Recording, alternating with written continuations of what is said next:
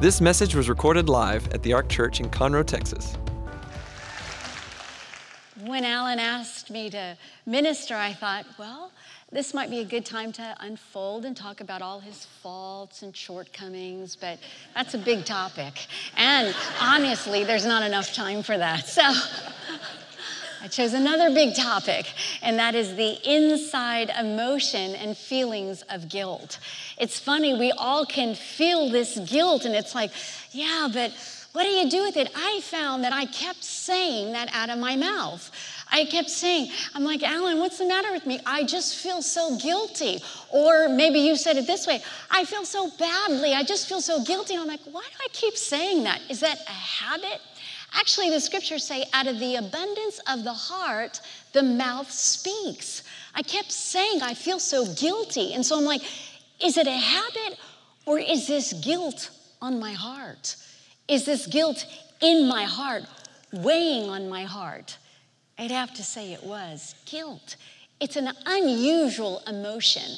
Actually, researchers say it's so hard to measure in a human being because it's just, it's so extremely internalized. It's so extremely personalized. You're like, okay, well, I kind of get it. You feel guilty when you do something wrong, right?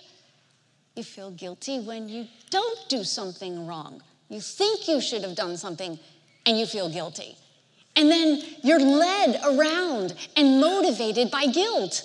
What is this emotion that causes me to do things I don't even want to do sometimes? Alan, when we were talking about the message, I said, You know, Alan, I don't, I don't know if I have anything. You know what he said to me? He said, Well, you know, Joy, you're going to have to stand before the Lord someday.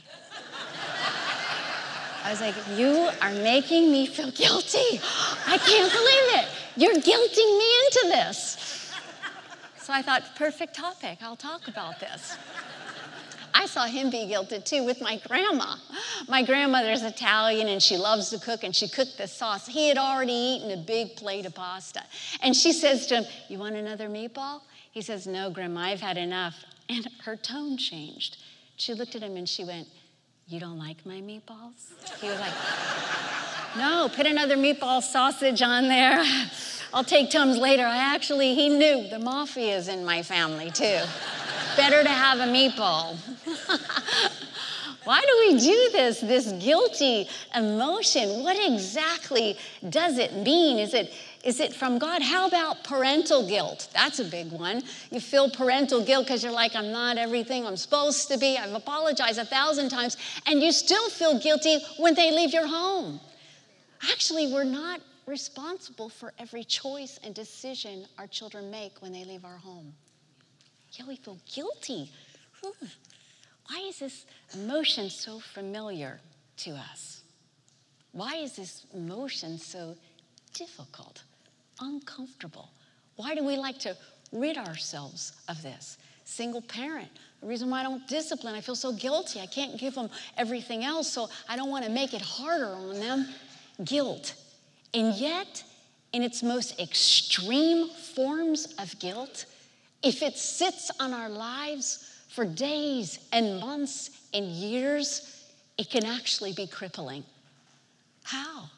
It can be crippling and be a source of such great sorrow and torment because you not only hate what you've done or what you thought you should have done, you begin to hate who you are. But is guilt, is it, is it from God? I kind of thought it stops us from doing wrong things and maybe leads us to repentance. It never says in the scriptures that God guilts us to repentance. It actually says the goodness of God leads us to repentance. The word in the scriptures actually refers to a weight, something heavy, something burdensome. I'm like, whew, I can relate to that. That's that totally makes sense to me. The word defined actually means condemnation, under judgment, sentenced, and it's closely related to punishment. Whoa.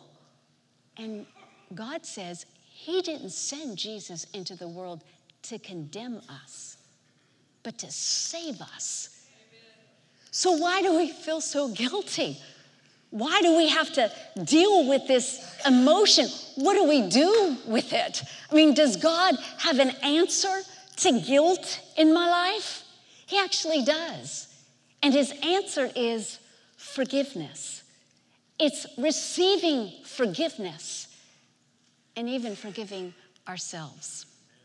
I have an Uncle Jerry, and I loved my Uncle Jerry. He was married to my aunt. They lived in California, and they had one only child, and his name was Teddy. He was a little older than I was. He was about 18 when I was 10 or 11. We got a call right before Thanksgiving, our family did, that Teddy actually drowned in a um, scuba diving accident. It was so sad. My uncle was with him at that time. 10 years later, I go and I'm working in California. I got to visit and be with my aunt and uncle. And um, I, he just stopped, functioning completely. The guilt on his life crippled him completely. He stopped work. He was an artist. He stopped painting. He stopped drawing, everything. And I remember I went and I had dinner with him. I said, Uncle Jerry, why? Why don't you pick up a pencil? Why won't you do this? You go to the cemetery every day. And he, he held his medal in his hand, this, this medal that he wore all the time. And he said, You see this, Joy? I'm just like St. Jude. It stands for Judas Iscariot, and I'm the unforgiven saint. And I went, Uncle Jerry, why would you say that? You're not unforgiven. God actually will forgive you. He says, Joy, Teddy didn't want to go scuba diving that day, and I made him go. I later found out they didn't have their equipment checked, they weren't with the trainer, they really shouldn't have been there. Totally got why he felt guilty about it. But I know that God did not want him to live under that guilt for the rest of his life and punish himself thinking he was the unforgiven saint. There's in the scriptures, God actually addresses this, I feel guilty, and ties it right in with forgiveness. I'm so thankful that God does this for us. There's actually freedom from this guilty emotion that's so internalized, so personalized, and maybe that's what's been hurting you because I found that that was was hurting and heavy on me. When I looked in the scriptures, I was so excited because I love this one story. It's the first place we see forgiveness mentioned in the scriptures. And it's completely tied up with a phrase, I feel so guilty. And in this, in this passage, I'm going to talk to you about a man in the Bible named Joseph. You may be familiar with him, but I have to tell you too, in the Jewish culture, in among their people, God was the only one that offered them repentance and forgiveness. No one else in the world, no other civilization was offered that. But God's people, He's like, you can repent of what you do wrong and you can actually receive forgiveness. And this is the first place we see it in the scriptures. It's not mentioned anywhere else until here. In Joseph, what we see, you may go, I know Joseph. He's the guy with many colors. Yes, he was. But he was one of 12 brothers. That's not too bad. One dad, the problem was there's four different moms involved here. So there's a lot of dysfunction, a lot of competition, a lot of jealousy, and a lot of favoritism. Yes, Joseph is the favored one. He gets this coat of many colors, and he's young. He goes and he talks to his brothers. He's like, Guess what? I had this dream and I'm the leader and you're not. You're actually bowing to me. And they're like, We hate you.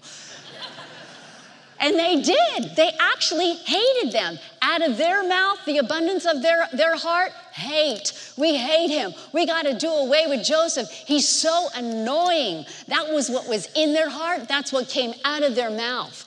Well, he comes one day and they're like, okay, let's not kill him. Maybe we'll be a little nicer. We'll just throw him in a pit and then sell him as, into slavery to the Egyptians. We'll never see Joseph again. That'll solve the problem. And we'll tell dad he was eaten by some animal.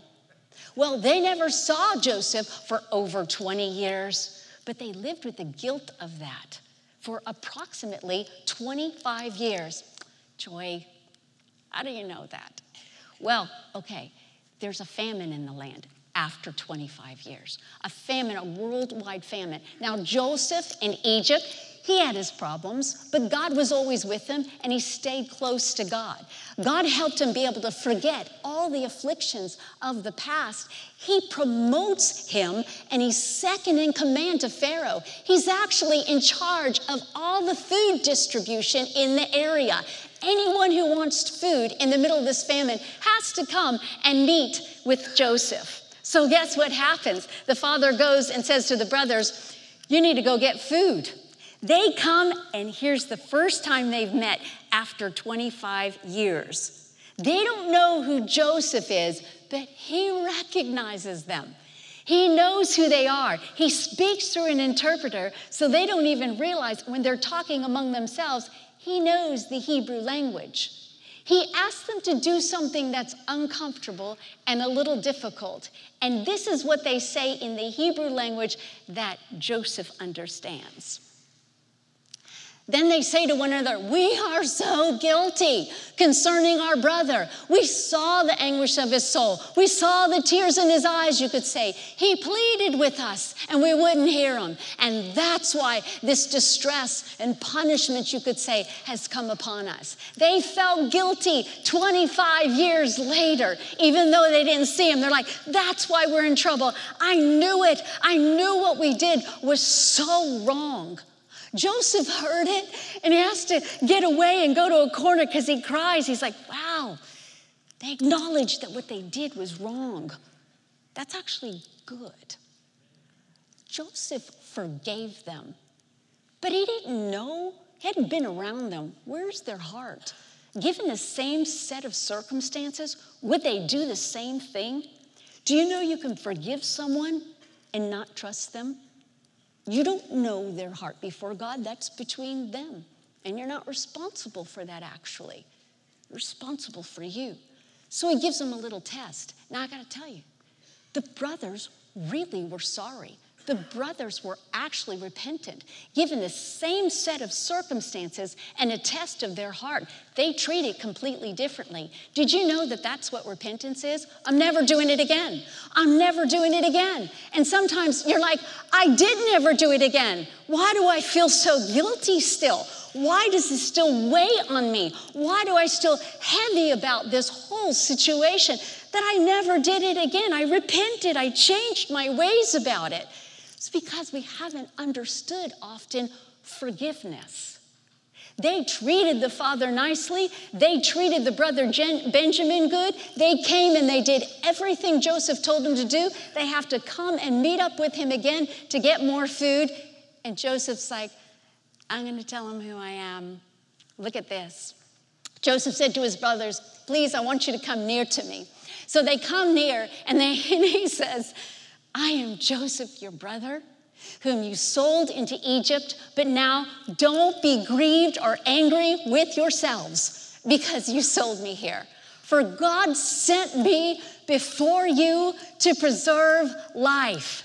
It's a perfect definition of what guilt is. Don't be grieved and angry with yourself. If guilt sits on our life year after year after year, again, we don't even just hate what we did, we hate who we are.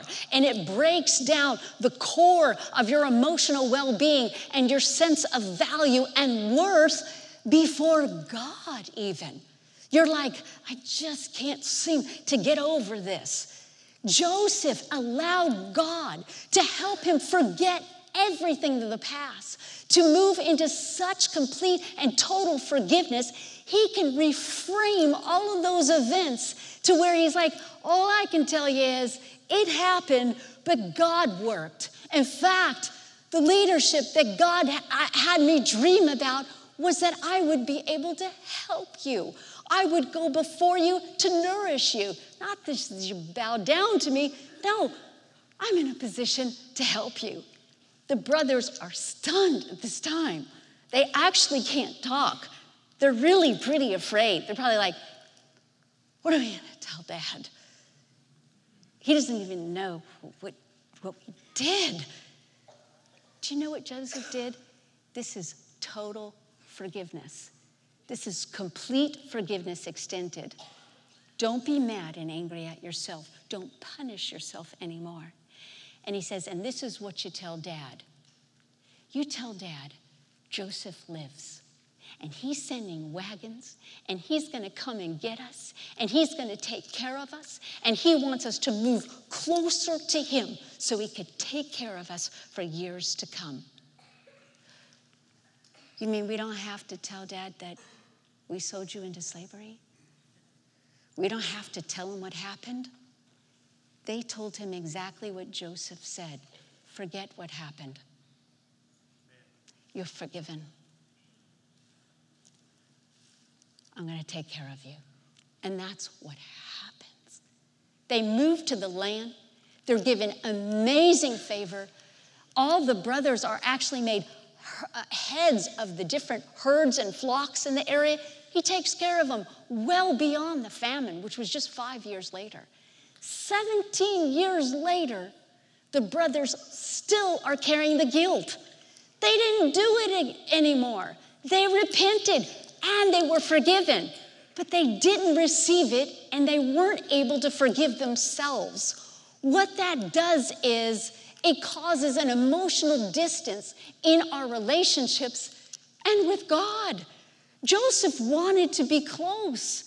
But you can't be close with someone who won't come closer. If you haven't felt as close to the Lord, it's not the Lord standing at a distance from you. He's like, Come here, I want to talk to you. sometimes we're like, I've, I've done, you don't know what I've done. But He does, and He forgives us. After 17 years, look at this. When Joseph's brothers saw that their father was dead, they said, Perhaps Joseph is going to still hate us. You see, they're still carrying the guilt. And he might even repay us for all the evil we've done to him. They sent messengers. They didn't even go to Joseph themselves. So you could see they're not close. Before your father, he's their father. So they never reestablished a relationship with their father. They didn't have to tell him what they did.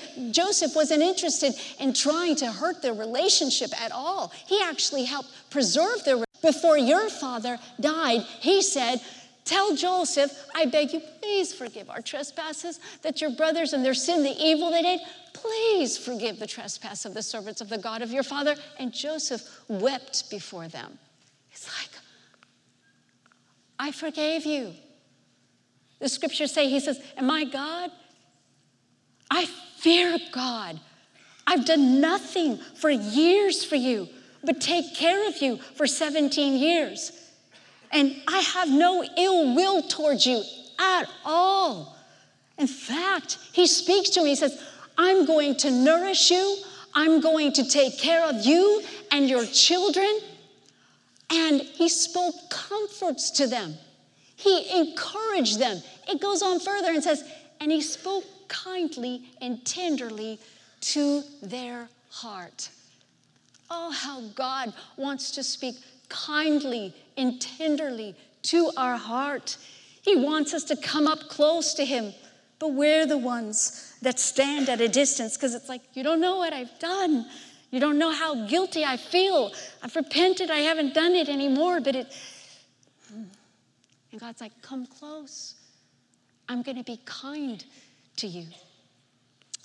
If there was a father who told their child, You're going to have to carry this heavy piece of luggage, you can't even lift it, but everywhere you go, you have to carry this heavy piece of luggage, and you have to kick it around if you can't carry it. They couldn't do it, it would break down their body. If we carry the load of guilt from years, it will break down our emotional well being.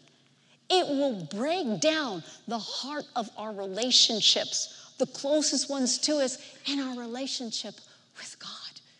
When He's motioning to us, going, I want to speak kindly to you. So, how do we get this guilty feeling off of our lives that just seems to plague me? Cause of such sorrow and insecurity and self esteem problems? First of all, we can't use it in our relationships. If you use it, we'll actually never lose it. We can't use it, and it's easy to do. Guilt trips, guilt manipulation. With a guilt trip or guilt manipulation, you might heap a bunch of guilt into a relationship and you might get your way. But you heap a bunch of resentment too. Because the person doing what you want them to do doesn't really want to do it. It's like twisting their arm. Okay, okay, okay, I'll do it, I'll do it. But I don't want to. Even God's like, don't give to me unless you want to. I don't want you to be forced to give to me. I want you to give to me genuinely from my heart. And when we put guilt in the middle of a relationship, we actually are damaging the relationships. We're actually causing an emotional distance. And it's like, wow, so we can't use it. I heard, a, I heard a quote. It said, if you want to make an awful situation worse, just heap a bunch of guilt on there. Makes it worse. It's so true, isn't it?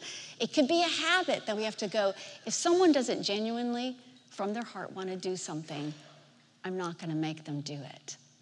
That's one way we get it off of us. Another way is understanding and practicing the process of forgiveness. Is there a process? I think so, but very simply.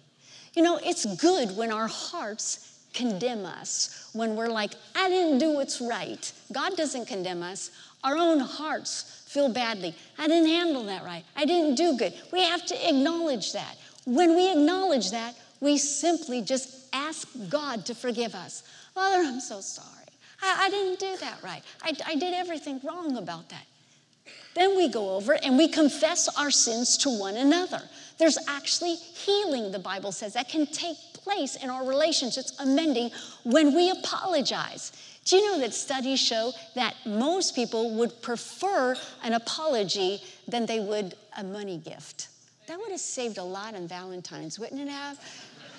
Forget the flowers. I'm sorry, on construction paper.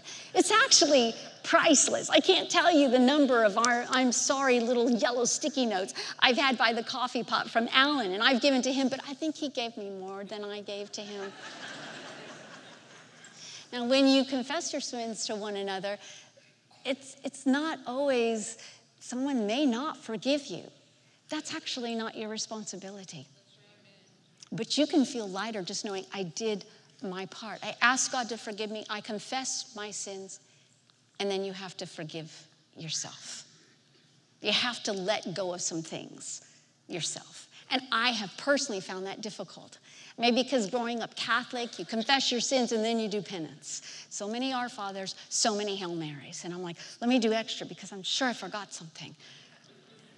I worked with the nuns in California when I was with my aunt and, and uncle, and they were sharing with me that years ago, nuns would get like a little whip, and if you didn't feel like you did enough penance, you could just whip yourself. And I was like, whew, it's kind of extreme.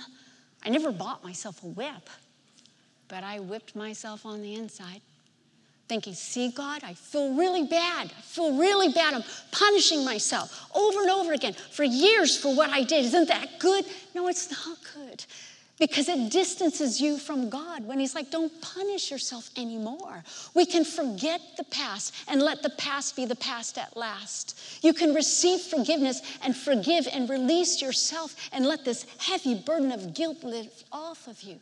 You see, we have to come to the place where we understand the foundational reason as to why we can really live guilt free. And it's because of what Jesus did for us. In the Old Testament, in Isaiah chapter 53, is a beautiful picture of what Jesus did for us. And it's something I love to read, and it's something we always have to remember. He was wounded for our transgressions. He was bruised for our iniquities. The chastisement or punishment for our peace was on him. And it's by and with his stripes we are healed. All of us, like sheep, have gone astray. We have turned everyone to his own way, and the Lord has laid on him, on Jesus, the iniquity of us all. He laid, God laid on Jesus the sin of us all. God laid on Jesus the guilt from that sin of us all. He took it. He went as a lamb to the slaughter and he didn't open his mouth and he didn't defend himself. He said, I'll take the punishment for you. So we don't have to take the punishment anymore. And we don't have to punish ourselves anymore. Oh my goodness, this guilty feeling can really lift off of us. Have this memory that came back to me for years, something I always felt guilty about. It's one of many feelings, actually, but this one always came to me. I was in the fourth grade, a long time ago. And I was in Sister Ethel's class. She was a fierce nun. She was like in her 80s and really angry. She'd scream all the time, hit you with the rule of the broom, anything she could get her hands on. And she would put you to the corner of the room and just publicly humiliate you, scream and holler in the class. I was terrified. I wasn't even a really good learner. And I was like, I'm so afraid of Sister Ethel. One time, one time, I went home with a friend and I didn't do my homework. And I came back and I was like, I didn't, I didn't do my homework. I said to my friend, I did do my homework. She said, no problem. Go up to the desk where we put our homework, take the first page, go back to your desk, erase the name, and put your name on it. And then put it back up there. She says, I do it all the time. I'm like, maybe that's why I'm getting zeros. And I did it. I did it. I put my name on somebody else's paper. And I sat there thinking maybe Sister Ethel was going to just go home and grade those papers, put a zero in her books. But no, she called the names that day. She called the names. I have to not cry. And all I remember, I don't even know his name, it was a curly headed, dark haired boy with freckles and tears in his eyes. And she's yelling at him. And she put him in the corner of the room. And she said, You didn't do your homework. And she's pleading with her. He's like, I did, Sister Ethel. I promise I did. I put my homework on your desk. I did. I did. And I looked at his red face and the tears in his eyes, and I thought, my name was on his paper he involuntarily took the punishment. I'm the one that didn't do my homework. Through the years, his face came to me. I, I never apologized. I never told Sister Ethel. I didn't even tell Father Quinn in the confessional. I thought it's too bad. It's mean thing that I did. It come back to me the picture of his face. But Jesus, he took our. And God didn't have to twist his arm either. And he didn't plead for mercy. He kept his mouth quiet and he took it for us so that we didn't have to take it. None of us did our homework right. We all deserved the punishment, but he took it for us. He didn't go in a corner, he went on a cross. And on that cross, he said, Father, Forgive them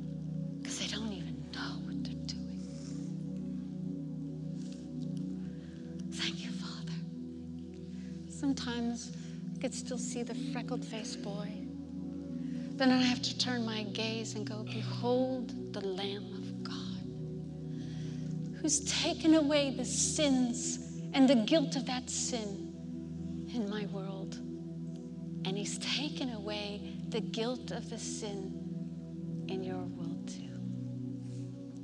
And let me pray for us all to receive that forgiveness and have the burden of guilt lifted. Father, I thank you this day that you are so good and so kind. And we honor what you've done in taking our punishments and pains, and that you forgive us for the guilt from all the sins, Father. And I thank you for the relief and the peace. In Jesus' name, amen. Would you?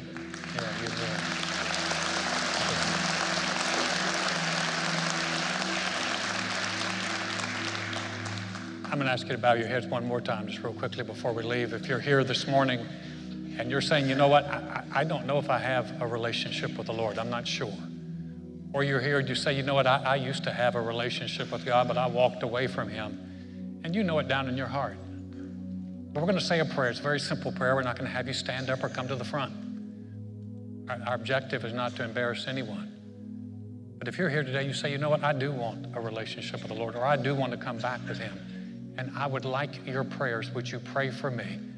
All I'm going to ask you to do is, would you slip up your hand just across this auditorium and say, that's me? Thank you. Appreciate your courage. Thank you. Thank you. Great. Anyone else? Wonderful. You can put your hands down. We're going to pray. Maybe you didn't lift your hand and you, and you wanted to do that. You can join us. Pray this prayer with us. I'm going to ask the whole church family. We're going to pray it out loud together. This is a heart prayer. God sees hands, but He sees hearts. And so as you pray this, this is just a wonderful prayer of connection with the Lord and receiving what He's done for you. Say, Dear God, I know mankind needs a Savior. I know I can't save myself. Jesus, I believe you're the Son of God. I believe you died on the cross for my sins. And God raised you from the dead. Right now, I confess you as my Lord, as my Savior, as the one who forgives me and restores me. Thank you, Jesus.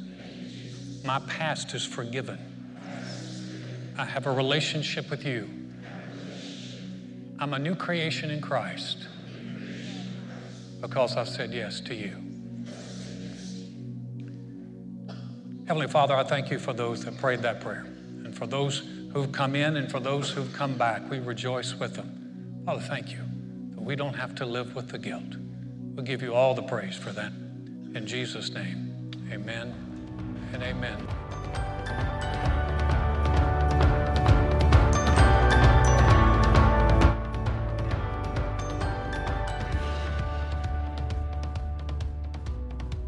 Thanks for listening to this message. For more about the Ark, visit thearkchurch.com.